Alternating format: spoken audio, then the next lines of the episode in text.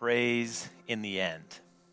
It's kind of a bold assertion from Sam Smith, the, the artist that wrote that song. Everybody prays in the end. You know, it's interesting to think about the amount of people, you know, watching this right now, wherever you're at, uh, will listen to this on a podcast or something along those lines, but to realize that most of us would pray at some point in our journey. It's just part of our story. And there's lots of reasons for that that I want to get into, but I do want to speak to those of you that might be the exception.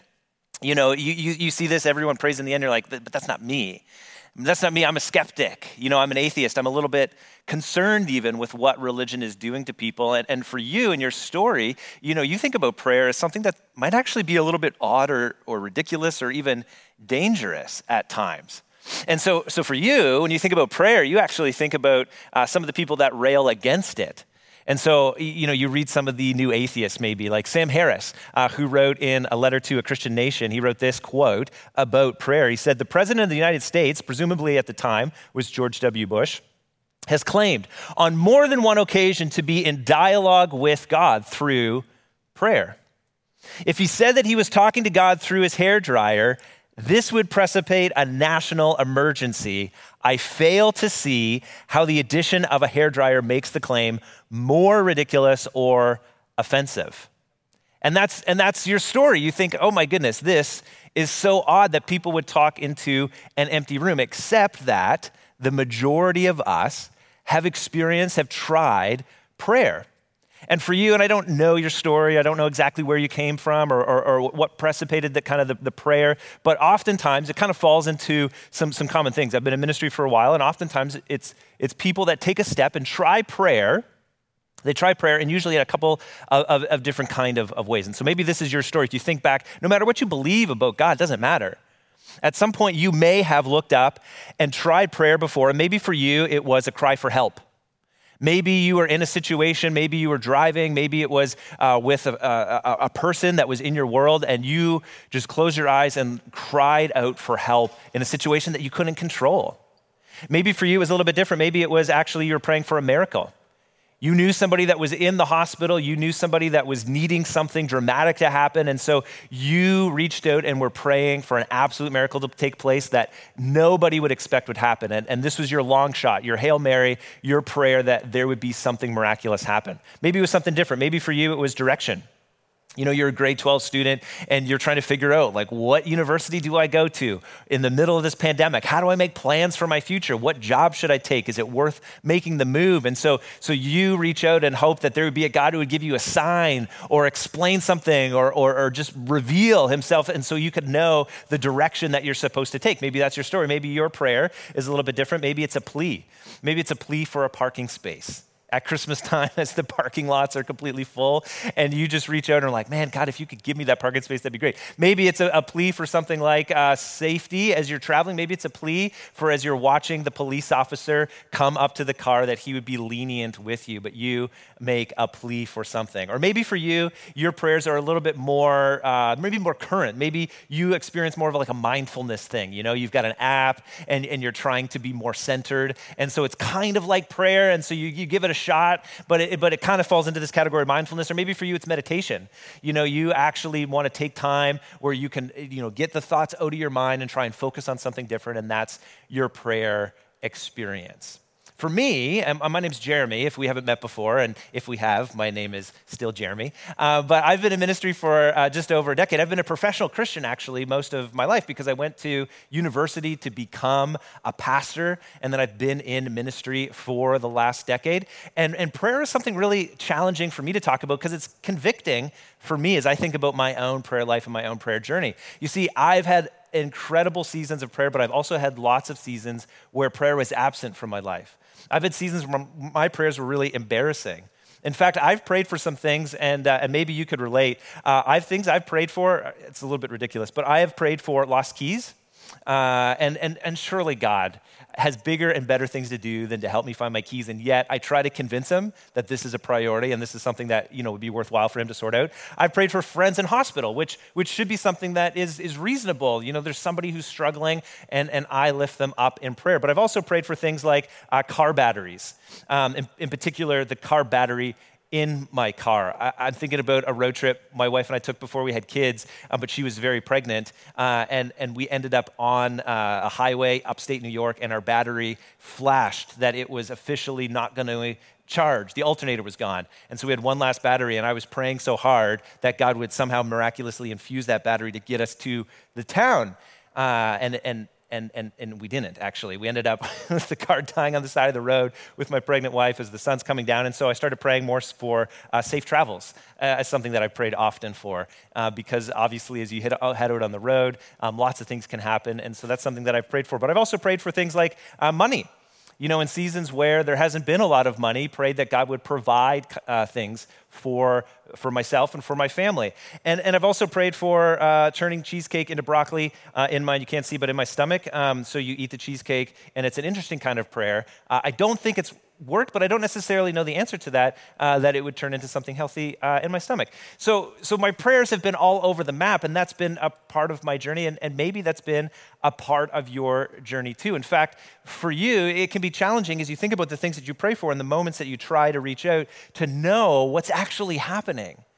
Like, is, is there, is you pray to this invisible God, like, is, is he hearing anything here? Is he, is he going to answer the prayers? Am I saying the right words? Do I need to change my posture? Do I need to, to speak out loud or can, can he hear my thoughts? Is he, is he actually going to do something because of this time I'm spending in prayer? And so it's fascinating that a couple thousand years ago, we actually have an account where the people that were closest to Jesus, his disciples who were spending time watching his ministry unfold, they watched the time that Jesus of Nazareth actually was spending in prayer and as he wrapped up one day, one of his disciples came over to him and he said, Jesus, Jesus, could you teach us to pray? Could you teach us to pray? Because prayer wasn't an odd thing in, in those days. It was actually very common. You know, all sorts of people prayed to all sorts of different gods. There was lots of different prayer practices and, and ways that people would attempt to communicate with this higher power, much like our day today. But, but here was somebody that was clearly someone unique. This Jesus who would become and, and, and clearly uh, the Messiah for all people, who would die on the cross for people's sins. And, and in his earthly ministry, his disciples were like, my goodness, why not ask the most important question? How can we communicate with God, Jesus? Because you've done it and we want to learn from you. Now, the interesting thing is that if you are a skeptic, if you are someone who's, who's not quite sure about what you actually believe, the fascinating thing about Jesus is there were all sorts of people who actually followed him and experienced and tried out some of the things that he spoke about and talked about without ever fully believing that he was who he said he was. And so today, as we talk about prayer, no matter where you're at in your faith journey, the, the great thing is, is that you can actually try out these things, these experiences, this prayer that we're going to walk through without even believing all the things that I believe, without believing all the things that are in the scriptures and the Bible. You, with all the skepticism and doubts that you have, that's totally fine. We're glad that you're here. You're in a perfect spot for your doubts, your questions, your skepticisms. But I think, I think fascinatingly enough, in the same way that 2,000 years ago, people with doubts and skepticisms kind of went along for the ride with Jesus to see if he was actually real, if he would actually do something dramatic in their life, you can do that exact same thing. And so, as we walk through this particular prayer, my hope is that at the end, that you would actually consider, even without fully believing in a higher power, that you might reach out and try out this prayer that Jesus is going to teach his disciples, and in turn, that he would be actually teaching us. Now, this prayer is, uh, is a very common one. It's called the Lord's Prayer. And the Lord's Prayer is found in two passages of Scripture it's in Luke's gospel account and then also in Matthew's gospel account. Matthew was one of the eyewitnesses to the Jesus narrative, the Jesus story. He was one of the disciples, he was with Jesus. And so Matthew took notes and kept track of the things that were going on throughout that ministry. And over time, after Jesus' death, burial, resurrection, Matthew actually was passing along these stories to the early Christians to the point that, that they got written down and translated over the years to the point that we can now read Matthew's words of this New Testament account, this, this incredible story of Jesus. So, Matthew, as an eyewitness, is going to write and tell us about this prayer that Jesus taught. Now, this prayer is important for a couple of key reasons, and, and I want to share this with you. The Lord's Prayer actually gives us a window into Jesus' mission here on earth. So, this prayer is something that is actually going to expand, I think, our view of who Jesus was and what he was trying to accomplish. But not only that, it gives us a sense for what it would look like for us to be captured by Jesus' mission. If we as people, and if you're listening and you're a Christian, this is, a, this is important, this is essential for us, that we would be called and captured by the mission that Jesus has, that this is something that we're going to experience and, and see throughout the Lord's Prayer. So, without further ado, from Matthew chapter 6, you're welcome to follow along. Um, we're going to start, and these are Jesus' words as he answers the question, How do you pray? He says this When you pray, do not be like the hypocrites.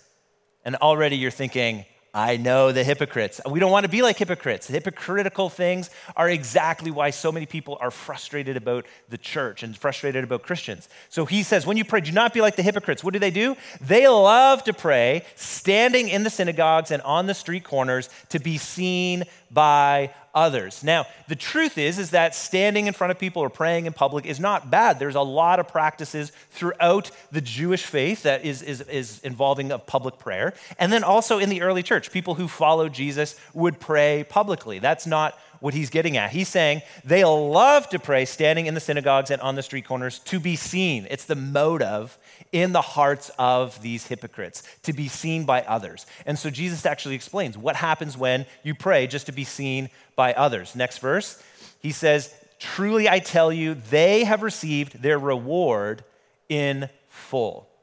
This idea that if you pray for public accolades, if you pray just so that people could hear you and think that you're overly religious, they probably will.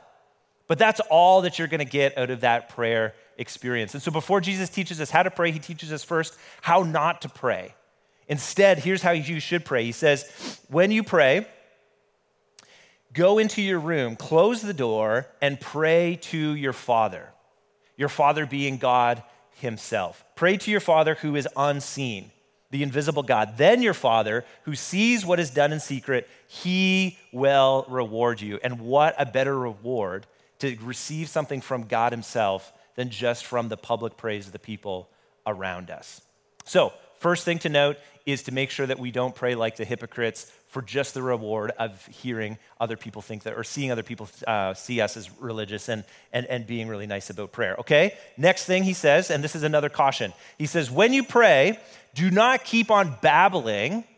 Babbling, interesting word. I do like that word choice. Like pagans or Gentiles in some translations, for they think they'll be heard because of their many words. And you kind of think like, okay, Jesus, what's wrong with babbling? Like in, in parts of the scripture, we're actually told that we should pray without ceasing. You know, praying often or praying a lot could come across maybe like babbling. And so, so what's wrong with, with babbling, Jesus? And he says, um, do not be like them because for your Father knows what you need before you ask him. See, the pagan thing about babbling is that, that the pagans were actually praying, thinking that if they could pray a specific way, if they could say the right words, that they could actually twist God's arm and make him do their bidding, almost like a genie in a bottle. And I don't know about you, but, but I've been convicted by this because there have been times in my prayer life where I'm trying to, to make a deal with God or trying to say the right words or, or do the right things or convince him that if he comes through in this instance, then I'll do X, Y, and Z, which would surely be helpful and beneficial for you, God. But what Jesus is saying is that, that that's actually not what prayer is about. The prayer isn't a set of, of clear lines that you say in order that God would do something for you. And it's wrong kind of on, on, on two accounts. And these accounts are really important. It's wrong on two accounts. Number one, you can't manipulate God. Your prayers aren't there to manipulate God into doing something for you. But more importantly, number two, is you don't need to manipulate God. You see, God is a good father who loves to give good gifts to his children. In the New Testament, we read about how this good father, if someone reaches out and asks him for bread, would never give a stone in return. You see, God is actually out for our benefit and for our good. And so, if you're thinking, I, have not prayed because I'm nervous about what I did last week, you know, I could never pray right now because, because last night I did something, or I could never pray because, because, gosh, I'm so embarrassed about this thing that I'm keeping hidden. All of those things are, are the incorrect, wrong things to hold on to that keep you from praying because God is actually out for your good. He's not out to get you. He's this good father that is inviting us into community and relationship with Him. And it's the pagans who think they have to do a specific thing in this formula in order for God to work. But God is like, no, I'm actually desperate to be a part of your life in good ways. So let's have a real conversation and a real relationship. And the fascinating thing, and if, you, if you've tuned out or it, you know, if, if there's a lot going on in wherever you're watching, just hit pause for a second because this next line is, I think, the most essential thing I want us to take away from today. And that's this that prayer that prayer actually changes the prayer, the person that prays. Prayer, when we pray, it actually changes the person praying, it changes us. This idea that we would pray to, to convince God to do something different or, or to adjust things in, in his realm or world is, actually is a little bit farther from what the goal of prayer actually is. Prayer transforms and changes our hearts. That's why it's so powerful. Because our hearts, and you know this, but, but my heart and your heart is not pure all the time. You know that your heart and your mind get you in trouble all the time. If you could grapple with your own uh, desires, if you could actually hold on to uh, things that you know wander around in your mind and get a hold of them, you would be much better off. And, and this fascinating thing is that as we pray, that it actually changes and transforms us. That's the power of it. Prayer changes the prayer. And as we discover from this Lord's Prayer, this is an invitation that Jesus is making for each and every one of us to be transformed and changed as we look to Him. So, before we get into the actual Lord's Prayer, He gives us a few heads up. So, remember the first one don't seek public recognition public recognition for your prayers. If you do that, that's all that you will get. So that's caution number one. And then, second thing, don't assume you can manipulate God into doing what you want because you don't need to. He already wants to do good things for you. So, with those two cautions in mind, Jesus goes on and then now teaches us how to pray. This then is how you should pray.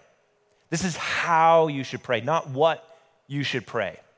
Now, interestingly enough, the Lord's Prayer is actually a prayer that's been repeated for thousands of years, generations and generations of Christians all around the world. It's been prayed in tiny little hidden house churches that are persecuted. It's been prayed in big platforms in stadiums. It's been prayed for years and years and years. However, and that's totally good, that's fine. But what Jesus is inviting us to is not just a, a what to pray, He's inviting us to learn how to pray the model for prayer, the framework for prayer that we actually can use throughout the rest of our prayers throughout our life.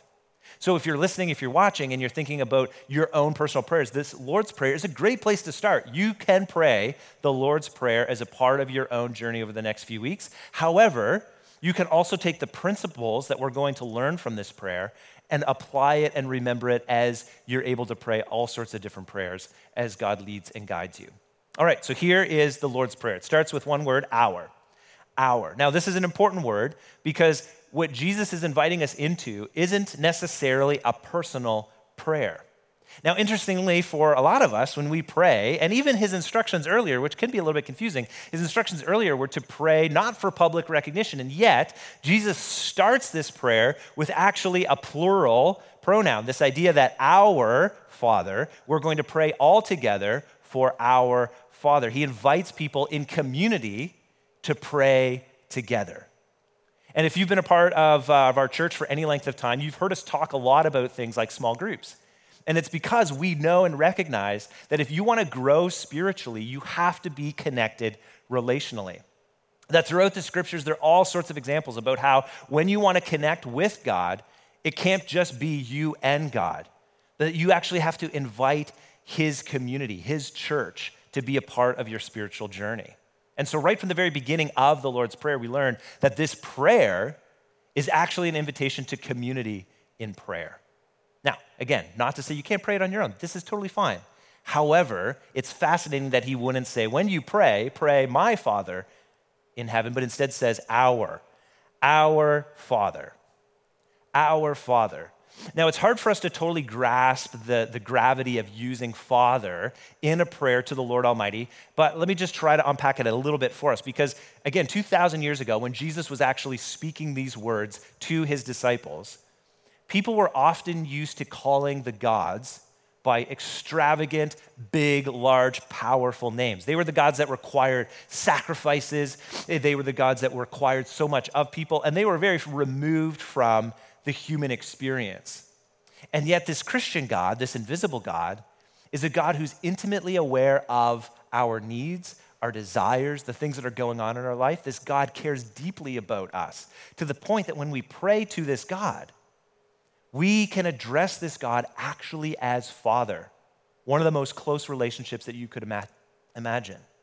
And so Jesus kind of breaks through this assumption that, that prayer is meant to to be something that is so far removed from our experiences and instead invites us to pray to God as if He's in the room with us and someone that we can know intimately. But it's because He knows us intimately, and Jesus has made the way that we can address the God of the universe as our Father. But it doesn't take away from the fact that we pray, Our Father in heaven that although it's an intimate relationship, we actually pray knowing and recognizing and honoring the fact that God is in heaven and that He is all powerful, that He is the God of the universe who was there when it all began. He knows everything, He can see everything, and He can do anything.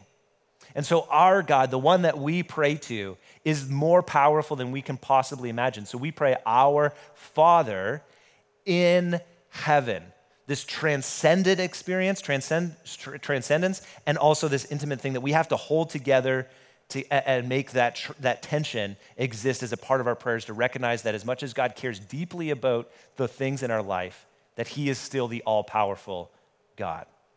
Our Father in heaven, hallowed be your name. Now, hallowed is translated a number of different ways in other translations. I like this because if you've grown up in church world, this is perhaps the version that you've heard spoken before. And if we were to do a little quiz in the chat right now uh, on Facebook or YouTube, how many people use hallowed in your regular everyday language? The answer is nobody. Uh, it is kind of like a dead word. And oftentimes, when we have scriptures that use a word that we don't use in, in regular discourse anymore, we would adjust it. But I like this word because it actually uh, causes us to, to do a little bit of digging of what it means for, for, for God's name to be hallowed. And so this is, I, I think it's kind of a fascinating journey. If this is a little bit of a bore to you, I am sorry. You're going to have to come with me anyways. It's going to be all right though. Okay, I want to show you three verses of scripture from the Old Testament. And the fascinating thing about these three verses is that when they were translated, the Old Testament um, wasn't written in Greek, but it was translated into Greek for the first century uh, Christian, or not Christian, sorry, but the first century Jews. And so the Septuagint is these Old Testament texts. You know, you think about Genesis, uh, Exodus, Leviticus. Leviticus is where we're going. And so it was translated into Greek. And so what you can do is you can actually take the, uh, the translation of Matthew, the original language is Greek, and you can find this word hallowed, and you can see it in Greek, and then you can find it existing in other parts of the Old Testament. And for the, the first century readers that are reading the story of Jesus, as Matthew would write this down and share it with the early church, and, and share it with people that were coming to faith in Jesus for the very first time, as they read this word in prayer, they would remember and think back to its use around the Old Testament passages if they were Jews, and that was a part of their, their tradition, of course. And so I want to read you these, these verses because it actually helps us understand, understand the power of this word hallowed. So let's go to Leviticus um, chapter 18. It says, Do not give any of your children to be sacrificed to Molech. Terrible thing. Um, crazy what is actually in the Bible if you dig in. For you must not profane. And this is a different, this is the same word used in a different context, all in the exact opposite. So must not profane the name of your God. I am the Lord. Do not give any of your children this directive to the people of Israel, for you must not profane. The idea being that if you would give your children in sacrifice to this false God, that that would, that action would profane the name of God. Okay? Second one, Leviticus 22. Keep my commands and follow them. I am the Lord. Do not profane my holy name, for I must be acknowledged as holy, same word use as hallowed.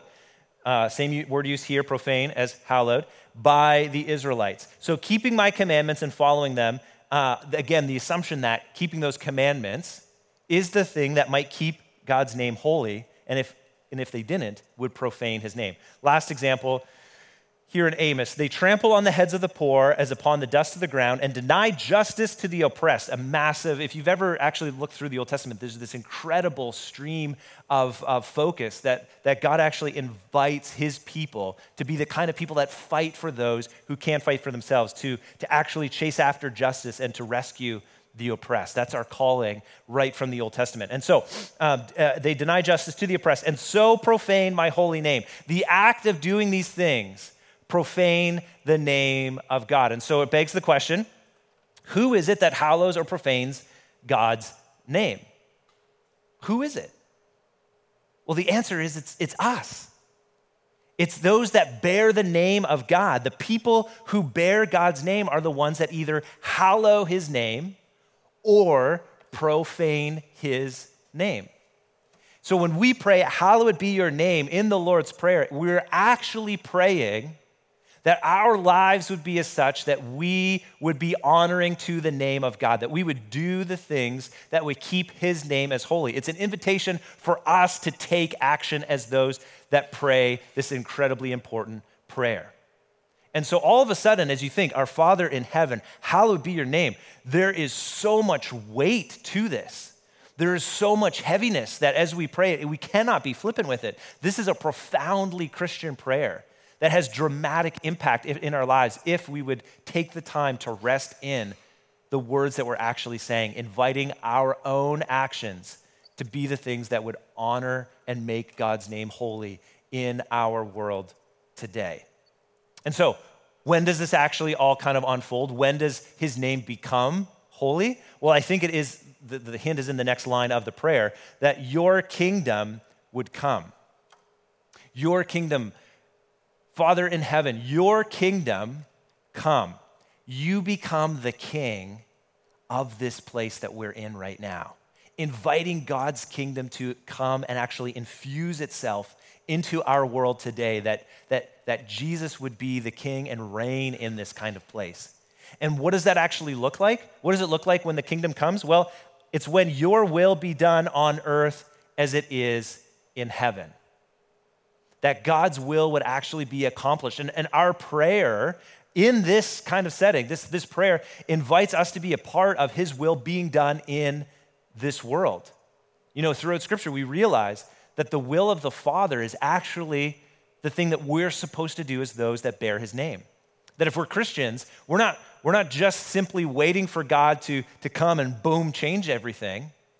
He's actually placed us on purpose. He's put you on purpose where you're at. You're, you think that you ended up in this place because of a transfer for work, or you think you bought that house because it was uh, simply the best deal that you could find. But the answer is actually that God's placed you on purpose.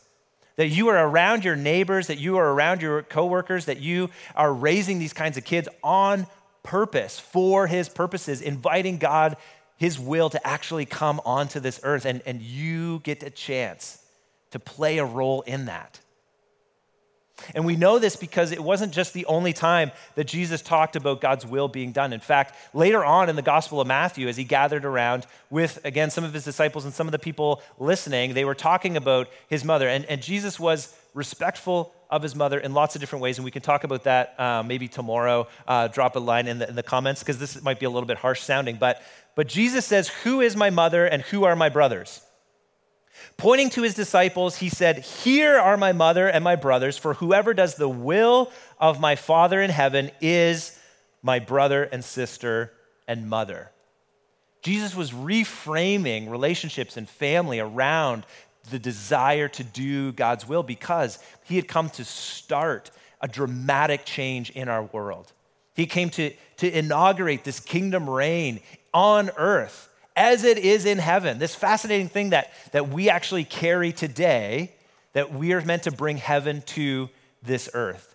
And he talks about it here. In fact, throughout the whole New Testament, we learn that doing the will of the Father is the mark of faithful discipleship um, throughout this gospel. And so, if you've decided to follow Jesus, if you call yourself a Christian, then your responsibility is to to actually find out what the will of the Father is and then to do it. And it makes a dramatic impact in our world today.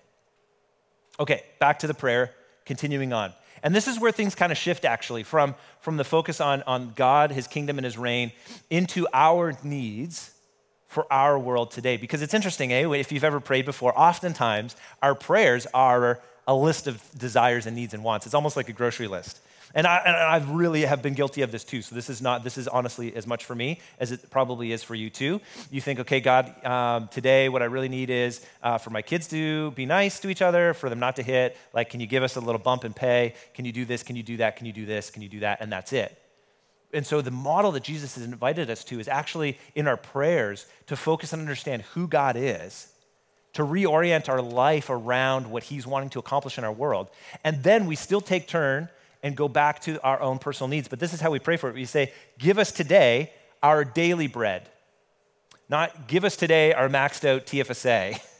It's give us today our daily bread. And, and this meant so much more for the first century because they were so much uh, a, a, a daily bread type of culture you know, you went to work and you got your money and then you could buy some food and then you would eat the next day, but you would have to go back to work to get more money so you could buy the food for the next day. And it was a daily kind of thing. If you got sick, if you got injured, it was detrimental because you wouldn't actually have food to eat or feed your family. But it, with the advent of all of the savings that you can have and refrigerators, oftentimes we miss out on the fact that God still is in the business of providing our daily needs. And if we're not careful, we can quickly forget that He still is needed in providing for us each and every day.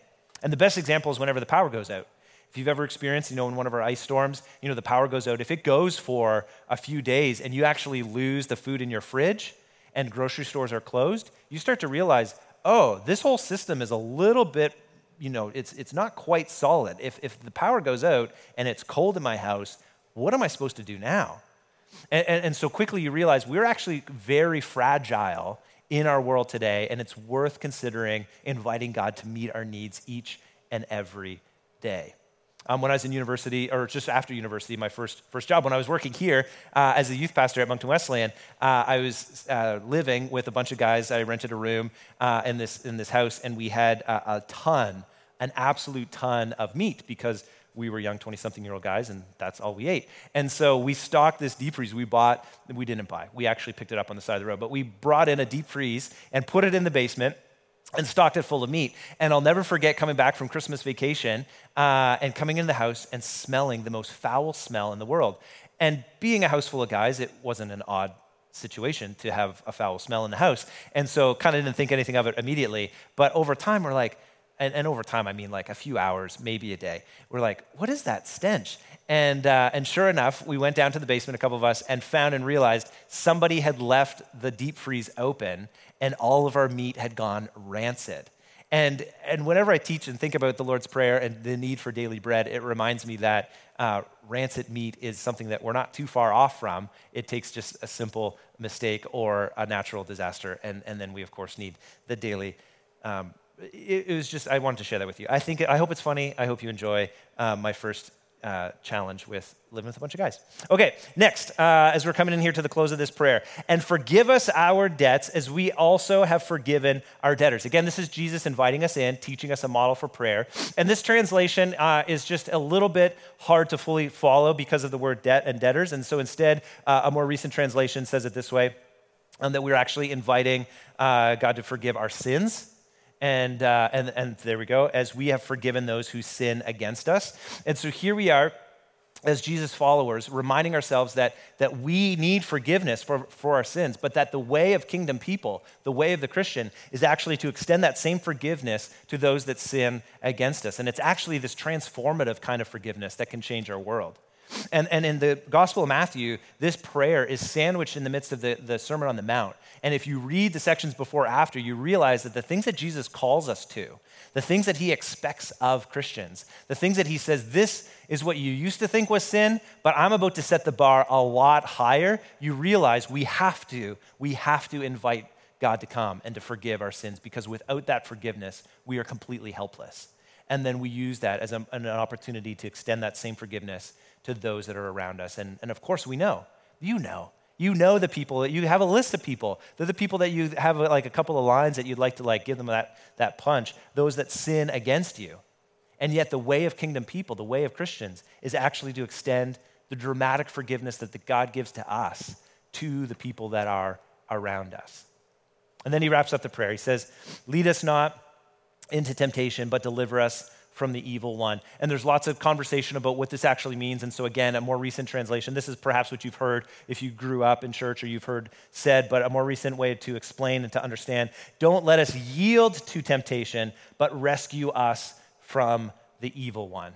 Because temptation is all around us and you've experienced it. You've got incredible regrets or you've got things that you're embarrassed about, and they kind of centered around this opportunity that presented itself as a temptation that you were led into. And so, a prayer to help us yield from, uh, to, to not let us yield to that temptation is, is a very real and practical kind of prayer. And so, the Lord's Prayer, it ends for a lot of us, if again you've grown up in church, it ends with, For yours is the kingdom and the power and the glory forever. Amen. And, and the truth is, is that over the centuries, that has been the way that as people recite this prayer, that they do end it. Just for reference, if you look in your scriptures in your Bible, you'll see that it's a note that it wasn't actually included in the earliest manuscripts. It doesn't make it less true. It's, it's very true that, that, that God's kingdom is powerful and, and we expect it to reign, him reign, to reign forever. But just so you know, it's not necessarily there in the earliest of examples from, from Matthew. And so here we go. This is the model for prayer that we have. This is the invitation that Jesus gives to each and every one of us to take a moment from our daily life of all the busyness that's going on and the stress and the worry, and to take a moment to actually focus our attention on Him. To take a moment and to, to put our efforts and energy into seeing what God would actually want to have happen in our world today. To invite God to speak to the things that we desperately need, like the practical needs of food every day but also that he would protect us from the temptations, that he would invite, that he would give us forgiveness, and that we could extend that to the people around us. And so we go back to the beginning where we said that everybody prays, everybody prays in the end, but not everybody prays in a way that's most helpful for them. And so, my hope here today is that as you think about your prayer practices, as you think about the times that you actually pray to this higher power, as you look up and you, you hope or you, you reach out in a time of need, that you would realize that the, the real reason that you pray is that prayer changes the person praying, that prayer will change you. And that's why, over these last couple of weeks, as we've done this series on powerful prayers from Scripture, that we've invited you to take a step and to actually to sign up and commit to doing 21 days of time with God. Take a few moments in your day, whether it's, you know, a few minutes, 7 minutes, and to spend some time in the scriptures praying real prayers to this real God. And we know that wherever you're at in your journey by doing that, by taking that step, that that is going to have dramatic impacts in your life. That it's going to change you, that those prayers are actually going to re uh, orient your heart into what God would have for you. And, and I believe, and, and I really do believe this, that it's the absolute best thing that you can do. That whatever you're weighted down by, whatever you're struggling with, whatever you're wrestling with in this season, that by taking time to actually focus your attention on this God of the universe and allow Him to reshape you, that you will experience His love in, in just an incredible kind of way. And so, again, just as a reminder, all you need to do is you need to text power to this number. And as the band comes, we're going to, uh, to sing this one last song. Because as you, if you text this number, what happens is, is for the next 21 days, we give you an opportunity each and every day to be encouraged and to be reminded and, and some instruction on, on how to frame up that, that time that you spend with God. But the, the truth is, is that as you, as you spend time with Him, He'll start to unpack some new things in your life and in your heart. And my hope is that as you think about how to actually spend time in prayer, that you would, that you would use something like this model of the Lord's Prayer to change and, and reorient how you interact with this God. And so you're welcome, of course, to use the Lord's Prayer throughout these 21 days. Um, it's all found in, in, Matthew 6, so you can, you can dig in there. But oftentimes, what I've discovered is that in, in my journey, um, as much as it's great to hear these kinds of truths, Oftentimes, it's the words that we sing or the words that we hear in song that really dig down into our hearts. And, and these words from songs actually are, are, are in our hearts in such a way that they, they are prompted at the times that we need them most. It's weird, eh? How we can remember songs so much faster than other details of our day, and we can sing back these kinds of songs. And so, this last song that we're going to sing is actually the Lord's Prayer in song form. And I'd encourage you after, if you, if you love it, uh, or if you just realize you need it, um, Hillsong, you can, you can find it, add it to your playlist, add it to your Spotify, and let this be a reminder throughout these 21 days or throughout the next week that you can take time and interact with this God of the universe, and He can reshape and reform your life and your world. I'm going to pray for us here before we sing. Heavenly Father, we are so grateful. We are so grateful that you've made a way that we can we can talk to you as, as you are our Father, and we are your sons and daughters. But also, Heavenly Father, we are grateful that you are all powerful in a way that our earthly fathers, of course, could never be. And God, that we can turn to you with simple things like daily bread. And God, we can bring to you some of the biggest things that we can possibly imagine. And they're not scary for you because you know them already and you wait, hoping that we would be in relationship with you. You want to bring good gifts into our world, and God, you want to bring your kingdom to this earth in such a profound way, and you invite us to it. And so, God, I pray that I would be more inclined to spend time with you than ever before this week. And that for everyone listening, no matter where we're at, no matter what our story is, and no matter what our journey is, that we would be inclined to take this, these moments, this, these next weeks, and that you would actually speak to us in profound ways. That somebody listening that is really skeptical would, would see and hear from you in a way that would help them realize and recognize that you are real. God, for somebody that's listening that maybe has been journeying with you for, for decades, and yet this has been a dry spell, I pray that you would, you would use this, this time to refresh them in a way that they desperately need to be refreshed. God, for somebody who's listening and, and is completely agnostic about all of this, God, I pray that the promptings that would come into their heart, they wouldn't be able to explain, but yet they would know that there's something real about you and that you do care deeply about them. And so, God, as we sing this song, I pray that these words would be words that would remind us this week and next month and next year that we can come to you and you will hear our prayers. In Jesus' name.